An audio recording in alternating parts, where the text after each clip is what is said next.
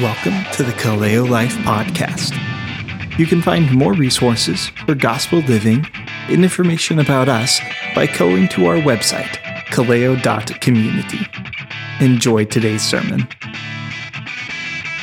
I have never been a huge fan of um, people saying things like, I rebuke Satan, or I'm going to trample on Satan's head, or I don't know if you have ever heard those things, or that's just the uh, some of the circles that I that I've been uh, in, but I'm not a huge fan of those kinds of things. Like, I don't know, I don't know why, but I'm also not opposed to speaking about Satan. I don't think that for those of you that I know that a few of you are going to appreciate this reference, but it's not like he's Voldemort and he cannot be named.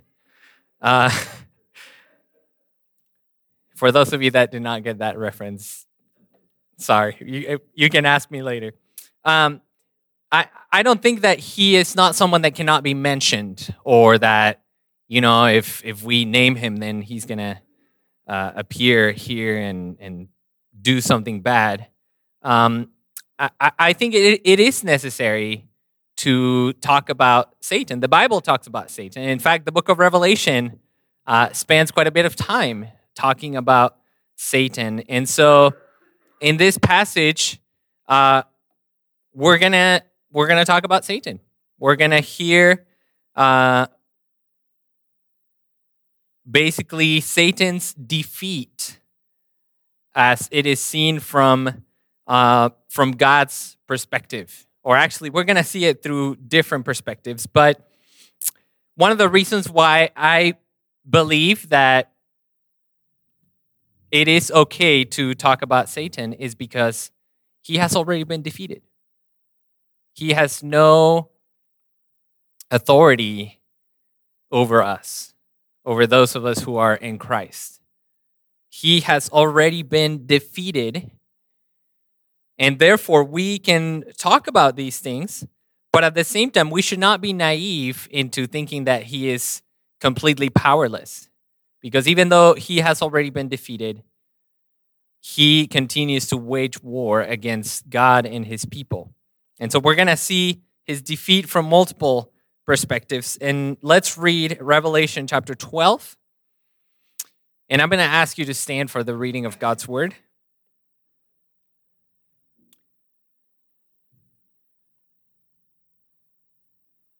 Revelation 12, starting in verse 1. And a great sign appeared in heaven a woman clothed with the sun, with the moon under her feet, and on her head a crown of 12 stars. She was pregnant and was crying out in birth pains and the agony of giving birth. And another sign, sign appeared in heaven Behold, a great red dragon with seven heads and ten horns and on his heads seven diadems. His tail swept down a third of the stars of heaven and cast them to the earth. And the dragon stood before the woman who was about to give birth, so that when she bore her child, he might devour it. She gave birth to a male child, one who is to rule all the nations with a rod of iron. But her child was cut up to God and to his throne.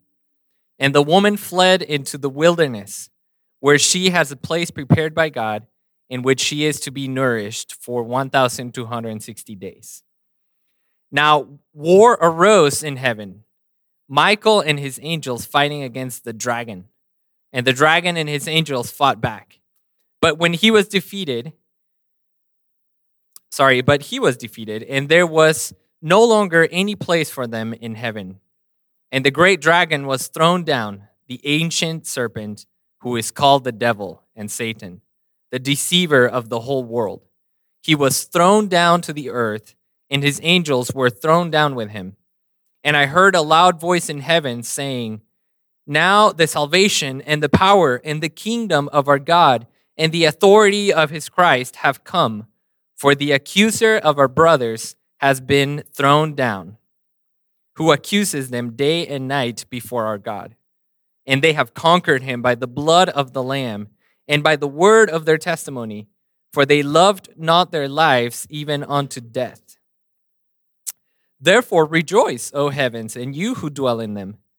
But woe to you, O earth and sea, for the devil has come down to you in great wrath, because he knows that his time is short. And when the dragon saw that he had been thrown down to the earth, he pursued the woman who had given birth to the male child. But the woman was given the two wings of the great eagle so that she might fly from the serpent into the wilderness, to the place where she is to be nourished for a time and times and half a time. The serpent poured water like a river out of his mouth after the woman to sweep her away with a flood. But the earth came to the help of the woman, and the earth opened its mouth and swallowed the river that the dragon had poured from his mouth. Then the dragon became furious with the woman and went off to make war on the rest of her offspring, on those who keep the commandments of God and hold to the testimony of Jesus. And he stood on the sand of the sea. This is the word of God. You may be seated. Let's pray. God, we thank you for this uh, message. We thank you for this revelation that you gave to your servant John and that he gave to the churches and that now we have available to us. I pray that this revelation would speak into our hearts, that your message would bring us encouragement and comfort and boldness and reliance on you, knowing that your enemy has already been defeated. Lord, please guide us by your Spirit. Please speak into our hearts. I pray that you remove the spiritual blindness that the enemy has on those who, who are still his, Lord so that they could see the gospel, the beauty of your salvation. In Jesus' name we pray. Amen.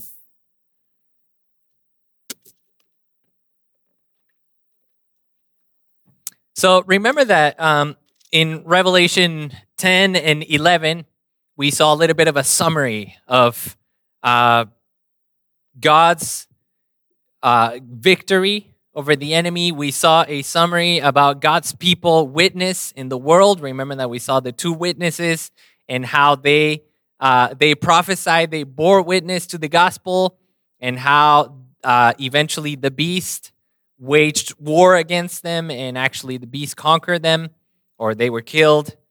Uh, and, rem- and and after three and a half days, they were given the breath of life, and they they they were taken up into heaven and everyone glorified God. And, and if you remember, uh, last week I mentioned that that particular story about the two witnesses was a summary of sorts of everything else that is about to be revealed in chapters 12 through probably all the way up to the end of the book.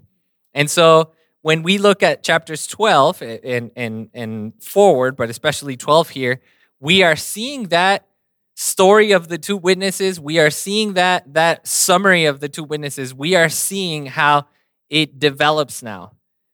And so remember this book was written uh, for the seven churches that were in asia minor. And remember that these churches were being persecuted. These churches were in the middle of the uh, the the the oppression of the roman empire and they as believers they were suffering persecution they were being rejected.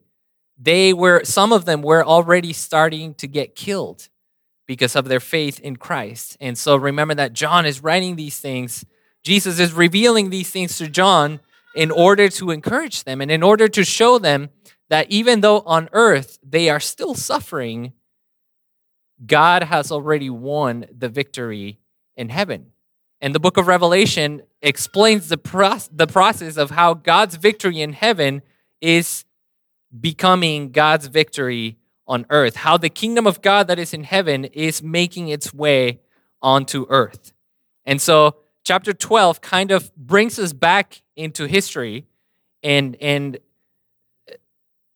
chapter 12 is is uh, a little bit tricky in the sense that John seems to be drawing from a bunch of different Old Testament references, and you're gonna uh, we're gonna see them as we go. But because of that, it causes it causes us to wonder.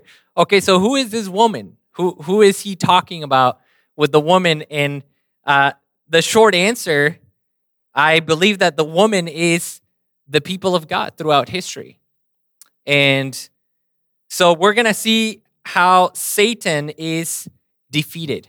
How Satan um, he has been emphatically defeated, but nonetheless, he wages war against the woman, against God's people. So, first, we see that Satan has an attack or tries to frustrate God's plan of sending a child into the world to save the world.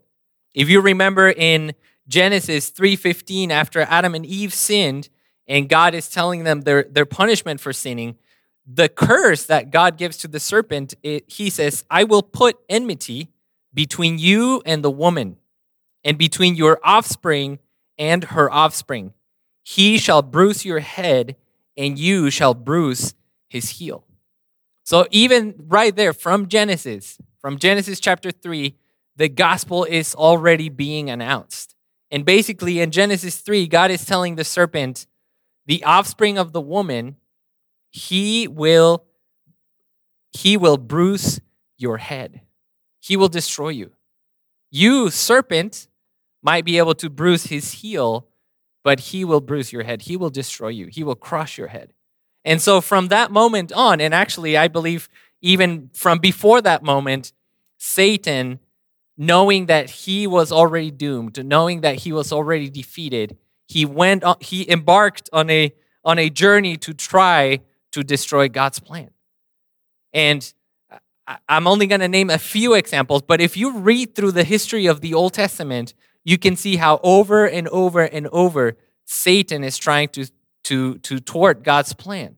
So, for example, when when um, when first of all he he does that by tempting Adam and Eve and deceiving them and making them sin, right? And then he does that. I'm going to fast forward again. There's a, a, lot of instances in the Old Testament, but one of the ones that that uh, comes to mind is how the people of Israel were going to starve in the wilderness. Remember that when Joseph is sold into slavery, going to Egypt, there's a famine, and how they are about to starve. They they they are left without food, but God orchestrated everything perfectly by sending Joseph into Egypt to become the ruler or the second to Pharaoh in Egypt so that he could rescue his people.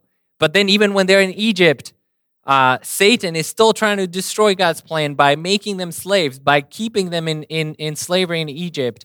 But God once again comes and rescues his people. And, and, and on and on, we see how throughout the history of the Old Testament, Satan is always trying to mess with God's plan because he knows that out of the offspring of the woman, is going to come the one that is going to crush his head. And so I believe that this is what this little section is describing, or at least part of it, right? It says, And a great sign appeared in heaven, Revelation 12 1. And a great sign appeared in heaven, a woman clothed with the sun, with the moon under her feet, and on her head a crown of 12 stars. I believe that that uh, is a reference to her being, uh, in a sense, the nation of Israel she was pregnant and was crying out in birth pains in the agony of giving birth. And another sign appeared in heaven Behold, a great red dragon with seven heads and ten horns, and on his head seven diadems. And this is Satan. Satan is described here as a great dragon because he has a lot of power, he has a lot of uh, uh, influence. And verse 4 his tail swept down a third of the stars of heaven and cast them to the earth. This has uh, been traditionally understood as Satan having taken with him uh, a third of the angels of God in, in his rebellion. And so the dragon stood before the woman who was about to give birth, so that when she bore her child, he might devour it. And so, like I said, the dragon has been trying to uh, interfere. The, the, the devil has been trying to frustrate God's plan. And I think one of his one of his main interventions is when Jesus was born. Remember that through Herod the Great, he attempted to kill the child. Remember that Herod said to the to the to the wise man, told him, "Hey, tell tell me where the kid is so that I can go worship him too." But we know that it was a plan because Herod wanted to kill the child. And so when he saw himself frustrated, he commanded that all the kids under two, all the boys under two would be killed. But God delivered Jesus by sending them to Egypt.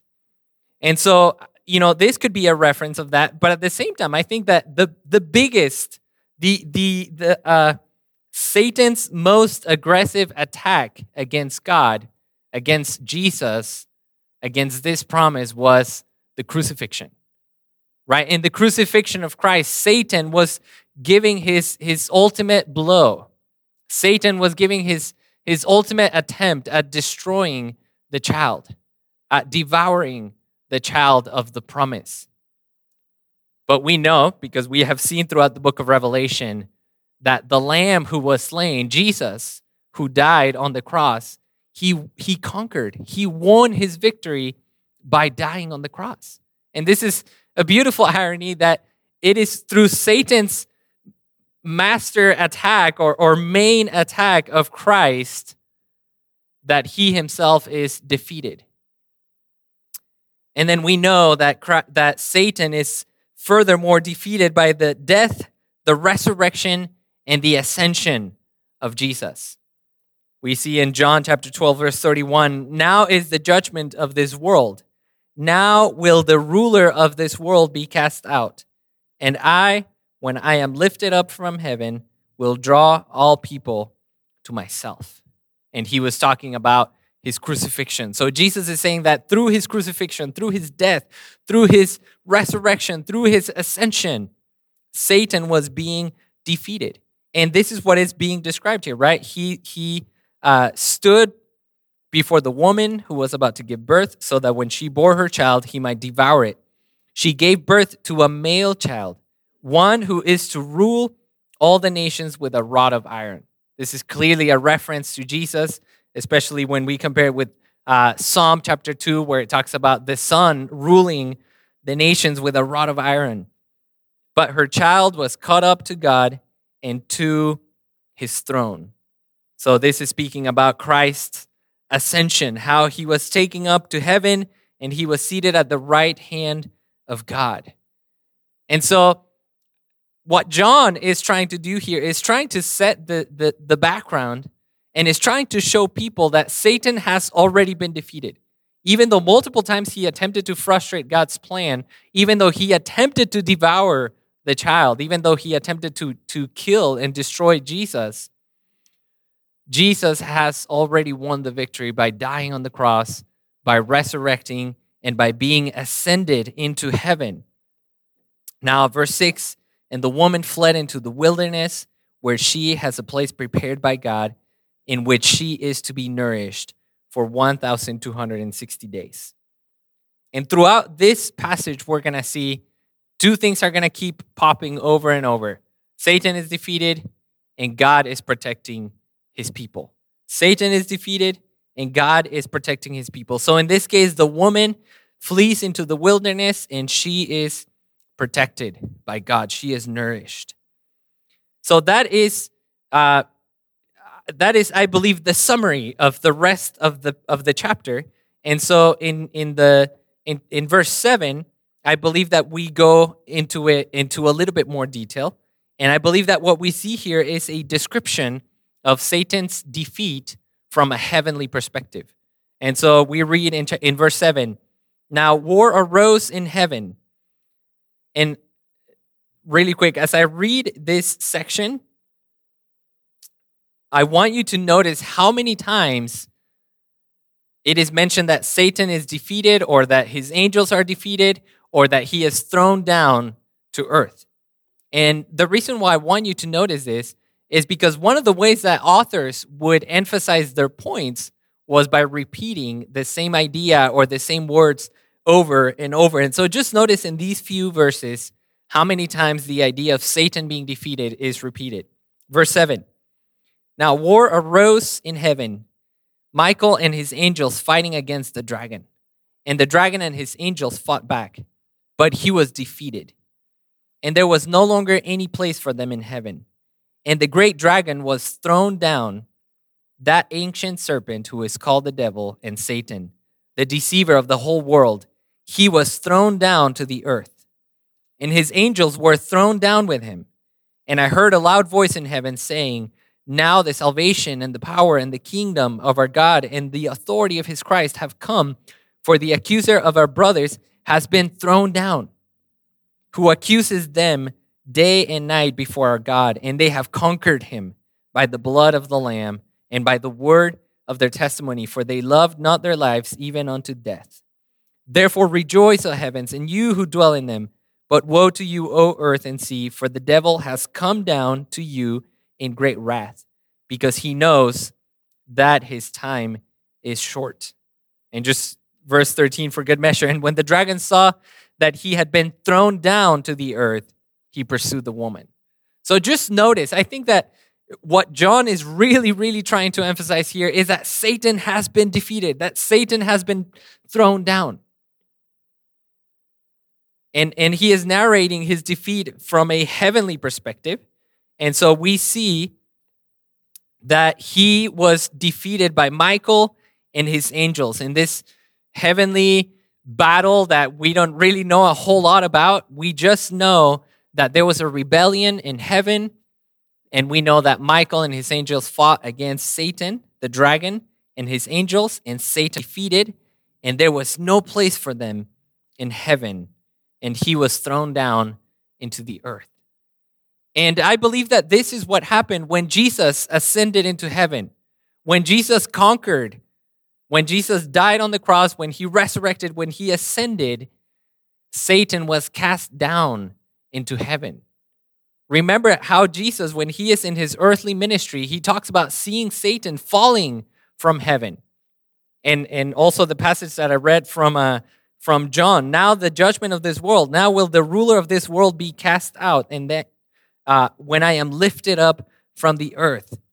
So Satan was defeated at the, at the death and the resurrection of Jesus. But also notice that his defeat is not only at the hands of Michael and his angels, but we get it from a, another perspective. In verse 11 says, it's talking about the brothers, that, mean, that, that is the, the saints, the believers, and it says that they have conquered him by the blood of the Lamb and by the word of their testimony, for they loved not their lives even unto death.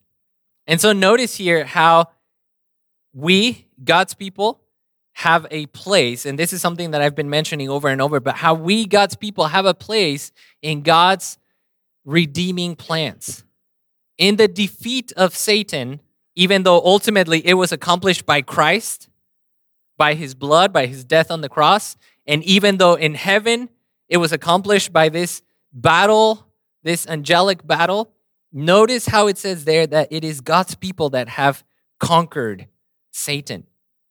So we are definitely involved in this uh, in this history of the world. We are def- we definitely have a part in God's plans of redeeming the world and judging his enemies.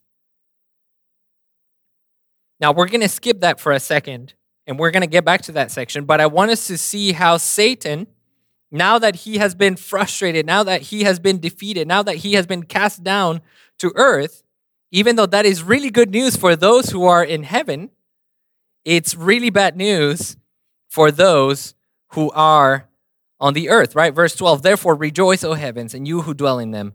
But woe to you, O earth and sea, for the devil has come down to you in great wrath because he knows that his time is short.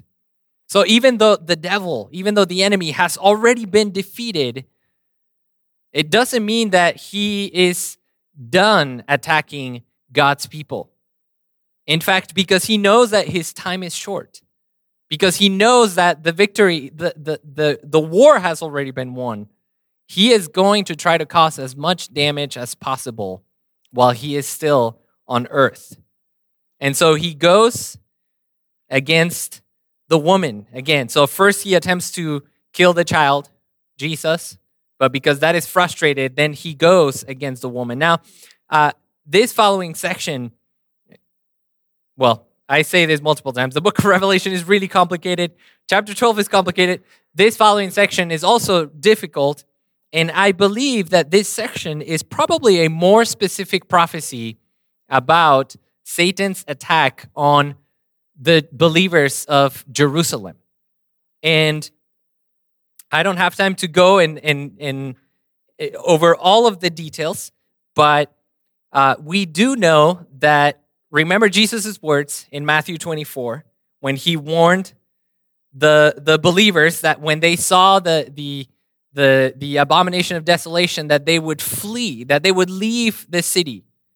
And so, uh, what some people have argued, and, and I, I agree with them, is that uh, when the believers in Jerusalem saw the, the Roman armies gathering around the city of Jerusalem, they remembered Jesus' words and said, Hey, remember that Jesus told us to flee?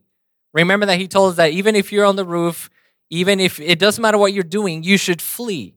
And so the argument is that the believers in Jerusalem, those who truly trusted in the Lord Jesus, they heed his words and fled into the mountains. In fact, there are historical records of believers fleeing, fleeing to Pella in the year of 66 AD.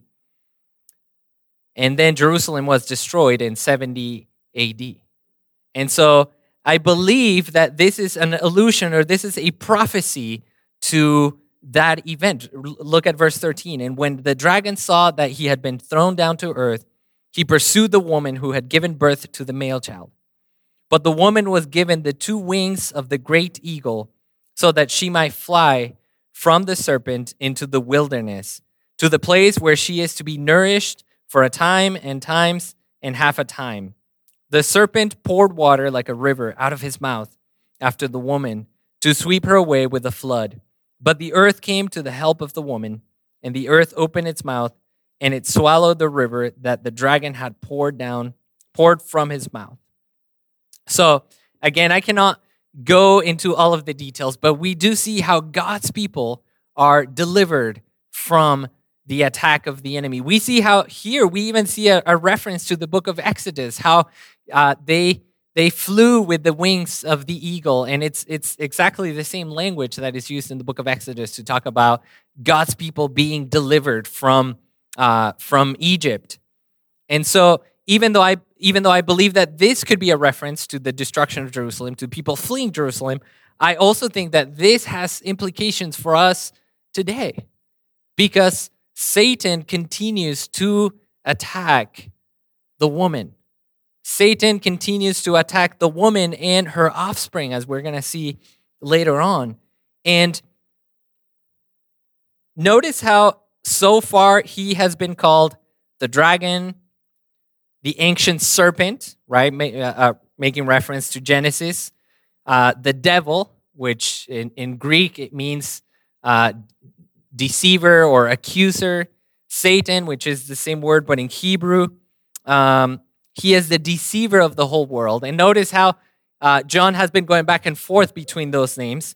But the only two times that he uses the word serpent is in, in verse 9 to describe him, and then in verse 15. The serpent poured water like a river out of his mouth after the woman. And so I believe that this could be a reference to Genesis, to Genesis 3, in which the serpent tried and succeeded at deceiving the woman Eve.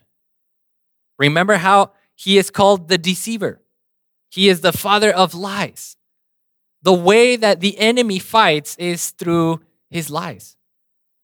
Notice how this water that, that this water like river is coming out of the mouth of the serpent.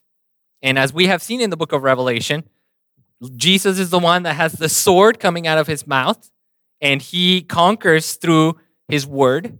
And in the same way, or in, in, a, in a cheap alternative way, Satan tries to conquer through his word. Satan wages war through his lying words. And so I believe that Satan continues to attack us in the same way. We're going to go back and we're going to look at other ways that he used to wage war against us.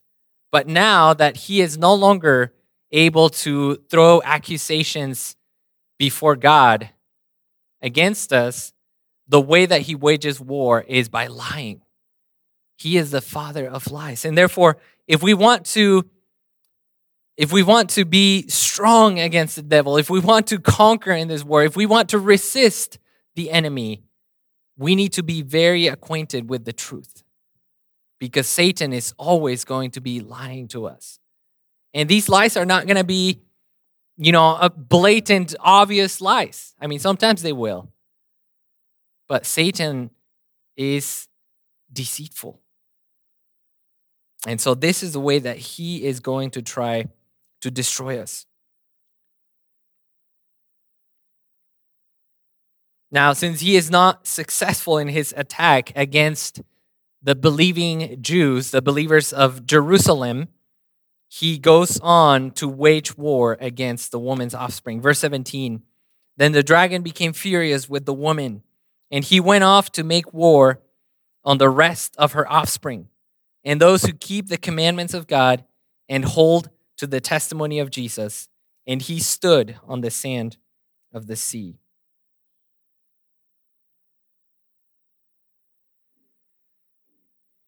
It is no wonder that this world, the unbelieving world that is controlled by Satan, is so fiercely against the church. It is no wonder that, that this unbelieving world is, is trying so hard to destroy the church, to destroy the people of God. Because they are under the dominion of Satan. And Satan knows that he has already lost and he knows that he doesn't have a lot of time left. And therefore, he is waging war against the offspring of the woman, against us, against the rest of the church. And he is trying to do whatever it takes to destroy us to deceive us. But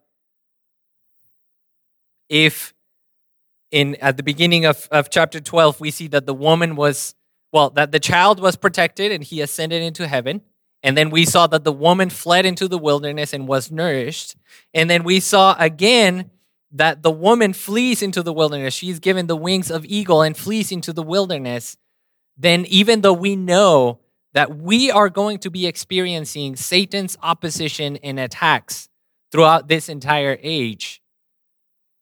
Should we have any fear? Should we doubt or question that God is going to protect us in the same way that He has been doing it for years and years and years? Remember, when we saw in, in chapter 11 how John is told to measure the temple, the inner court of the temple, and those who worship him. I mentioned that that was an image of God's protection of his people. And so God has always, always protected his people. That doesn't mean that we're not going to experience suffering.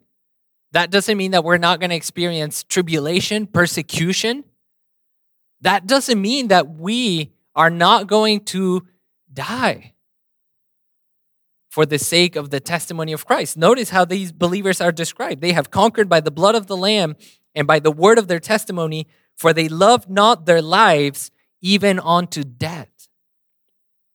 This is not a secret. We have seen throughout the book of Revelation that the way that the, the Lamb conquered was by his death, and therefore the way that we, his followers, conquer is by our faithful martyrdom. Not that every single believer is going to be martyred, but we should not love our lives even unto death. And even if we die, it doesn't mean that Satan has won. In fact, our faithful martyrdom, our faithful witness is his demise, is the way that we battle against him. The way that we battle against him as well, and, the, and one of the reasons why we are so hated by the world is because Notice how we are described in verse 17 on those who keep the commandments of God and hold to the testimony of Jesus. Those of us who are faithful to Christ, those of us who belong to Him, those of us who are His people, we keep the commandments of God and we hold to the testimony of Jesus. We obey His word. This, uh, His word that we have here is to teach us about His gospel, to teach us about the testimony of Jesus, but it also has commandments for us to obey, for us to follow. And when we obey these commandments, the world is going to hate us.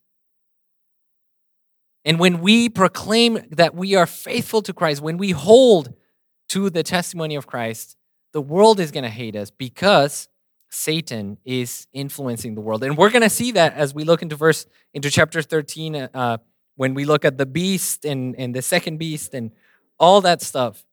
But for now, I want to go back to a really important point. We saw that Satan is defeated in heaven through this battle with Michael and his angels. We also see that Satan has been conquered by the brothers, by the, the, the saints, the people of God. But ultimately, the victory belongs to God and to Christ ultimately, the way that Satan is defeated is by the blood of the Lamb. Ultimately, the way that we battle against Satan and we conquer him is by the blood of the Lamb. We cannot battle Satan on our own strength.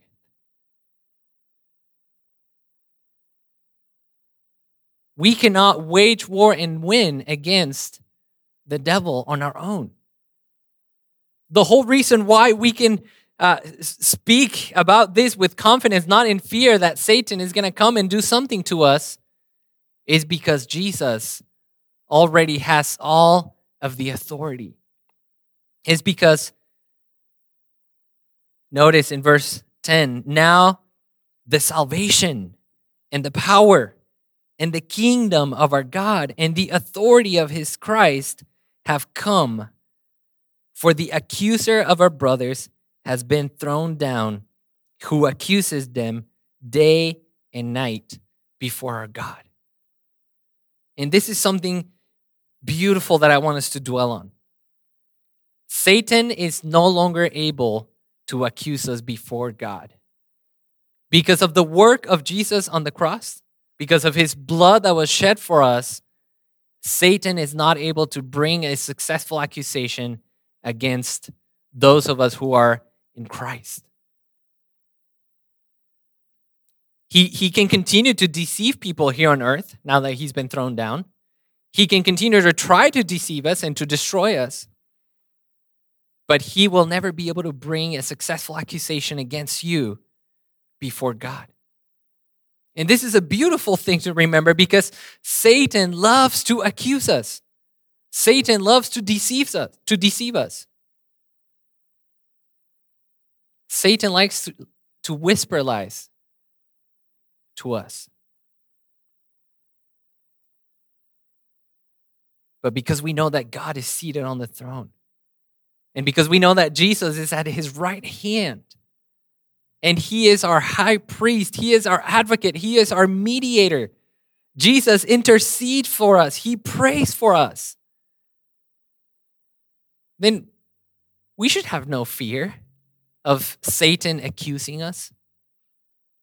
Satan might be able to accuse us, and we might feel bad, but we need to remember that Christ is interceding for us in heaven. Turn with me to Hebrews chapter 7, verse 23.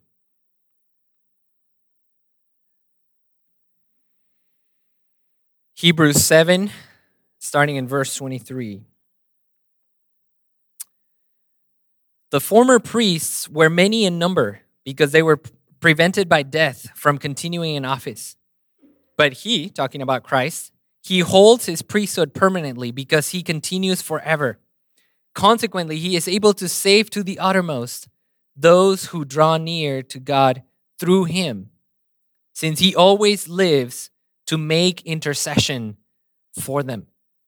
Jesus is there in heaven interceding for us, praying for us. He is our mediator. Uh, 1 Timothy 2 5 says, There is only one God, there is only one mediator between God and man, the man Jesus Christ. And also notice in, in 1 John chapter 2, verse 1, My little children, I am writing these things to you so that you may not sin. But if anyone does sin, we have an advocate with the Father, Jesus Christ the righteous. He is the propitiation for our sins, and not for our sins only, but also for the sins of the whole world. So even though Satan used to be able to accuse us, and even if he successfully whispers an accusation into our ears, we can respond back and say, I have an advocate with the Father. Jesus Christ, the righteous. I may not be righteous. Yes, of course, I committed that sin that you're accusing me of. But the great thing is that my advocate is Jesus Christ, the righteous one.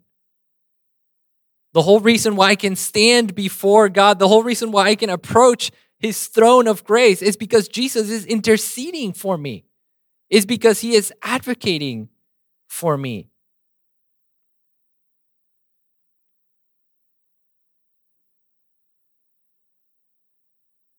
And I want to finish by reading from 1 Peter 5. Humble yourselves, therefore, under the mighty hand of God, so so that at the proper time he may exalt you casting all your anxieties on him because he cares for you. Be sober minded, be watchful. Your adversary, the devil, prowls around like a roaring lion, seeking someone to devour. Resist him, firm in your faith, knowing that the same kinds of suffering are being experienced by your brotherhood throughout the world. And after you have suffered a little while, the God of all grace, who has called you to his eternal glory in Christ, will himself restore, confirm, strengthen, and establish you. To him be dominion forever and ever. Amen. God, we thank you that you have won the victory. We thank you that you have defeated Satan by the blood of the cross of your son, Jesus. And thank you that even though he is waging war against us, and he is trying to deceive us, and he is influencing the world to hate us. We have the assurance that we have an intercessor in heaven, which is your Son, Jesus Christ. He is our high priest, our mediator. He is our advocate. Thank you, God. Help us to resist the attacks of the enemy. Help us to be faithful to you. Help us to be faithful to the word of our testimony. Help us to love not our lives even unto death. We love you so much, Lord, that we want to be willing to give our lives for your testimony. In Jesus' name we pray. Amen.